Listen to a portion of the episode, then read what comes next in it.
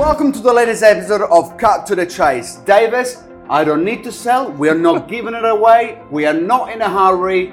Those are the three things that people say the most, right? And I started a listing presentation these days by saying, I know you don't have to give it away. I know you not, don't have to sell. And I know you're not in a hurry, but here are the things you need to know to actually be sold instead of helping others selling because you're going to be sitting on the market, not in the market. Correct, because you're competing with, in a market with people that do have to sell, that do need to sell, and they're not going to give it away, but they're prepared to meet the new norm.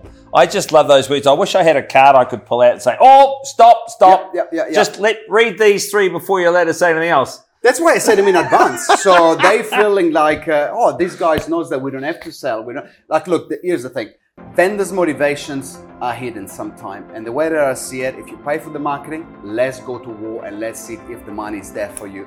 The reality, though, is that it's very important, and people know, vendors know what the situation. And look, I sell everywhere in Auckland, you know that, but in Massey today, 250 plus listing, 75 are three bedrooms. In March, there was seven three bedroom sales. Now, those are the facts that you then got to give them to say, I know you don't have to sell, but are you going to be one of those 60 that hasn't sold, or are you going to be one of those that will sell? Because what you could have got yesterday is not what you can get today, but what you're going to get tomorrow is, is less than what you're going to get today. And then shut up and leave it at that. Well, I had that same example with my beautiful wife this morning, right? With a pre auction offer, and they said, no, we want more. And it's like, well, hey, your home's not sitting in isolation.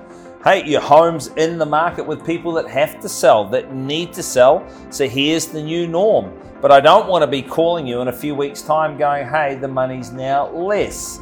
Man, it's just, it's one of those classic cliches, but we've got to step people through that and get them and show them the market, and then they can go yes or no. And it's about case studies as well, Davis, because uh, on top of my head, I can think of four or five properties that they had an offer. They say no. Fast forward two weeks, two months, and they sold for less. Now, if you don't have those, And I don't want to be calling you the next No, one, Diego. No, no, we don't. But if you don't have those case study yourself, you would work in an office, you would have situation or other agents that have situations like that. Write them down, write the property, write the first offer, write what it's sold for, and then come up with a bit of a case study and say, have a look at these six vendors. Give them a call if you like, but this is what happened to them. Don't be one of those ones. Realize that the best offer sometimes is the first offer. Yeah. And don't have to wait for three months to actually realize what it is. Because in three months, I'll tell you what, Mr. Vendor, I promise you, you're going to get less than what is today. I am genuinely optimistic and I'm going to get, get you as much as I can, but these are the facts. Well, one of my favorite ones at the moment, I'm an optimistic pessimist. In this market that's in flux and transitioning to those buyers, so take the money, move on with your life. Yeah, yeah. And look, I know you're optimistic. You're still carrying a hairbrush, right? Look, that's our job to be optimistic and actually showing. Because you know, this this morning I had a property, uh, a vendor, and uh, very disappointing because uh, um, I've got two apartments, one bedroom, and the buyer decided to negotiate with that one, and he got very disappointed. And all I had to say is like, hey, look, I'll find you someone else. And he was like, that's exactly what I wanted to hear.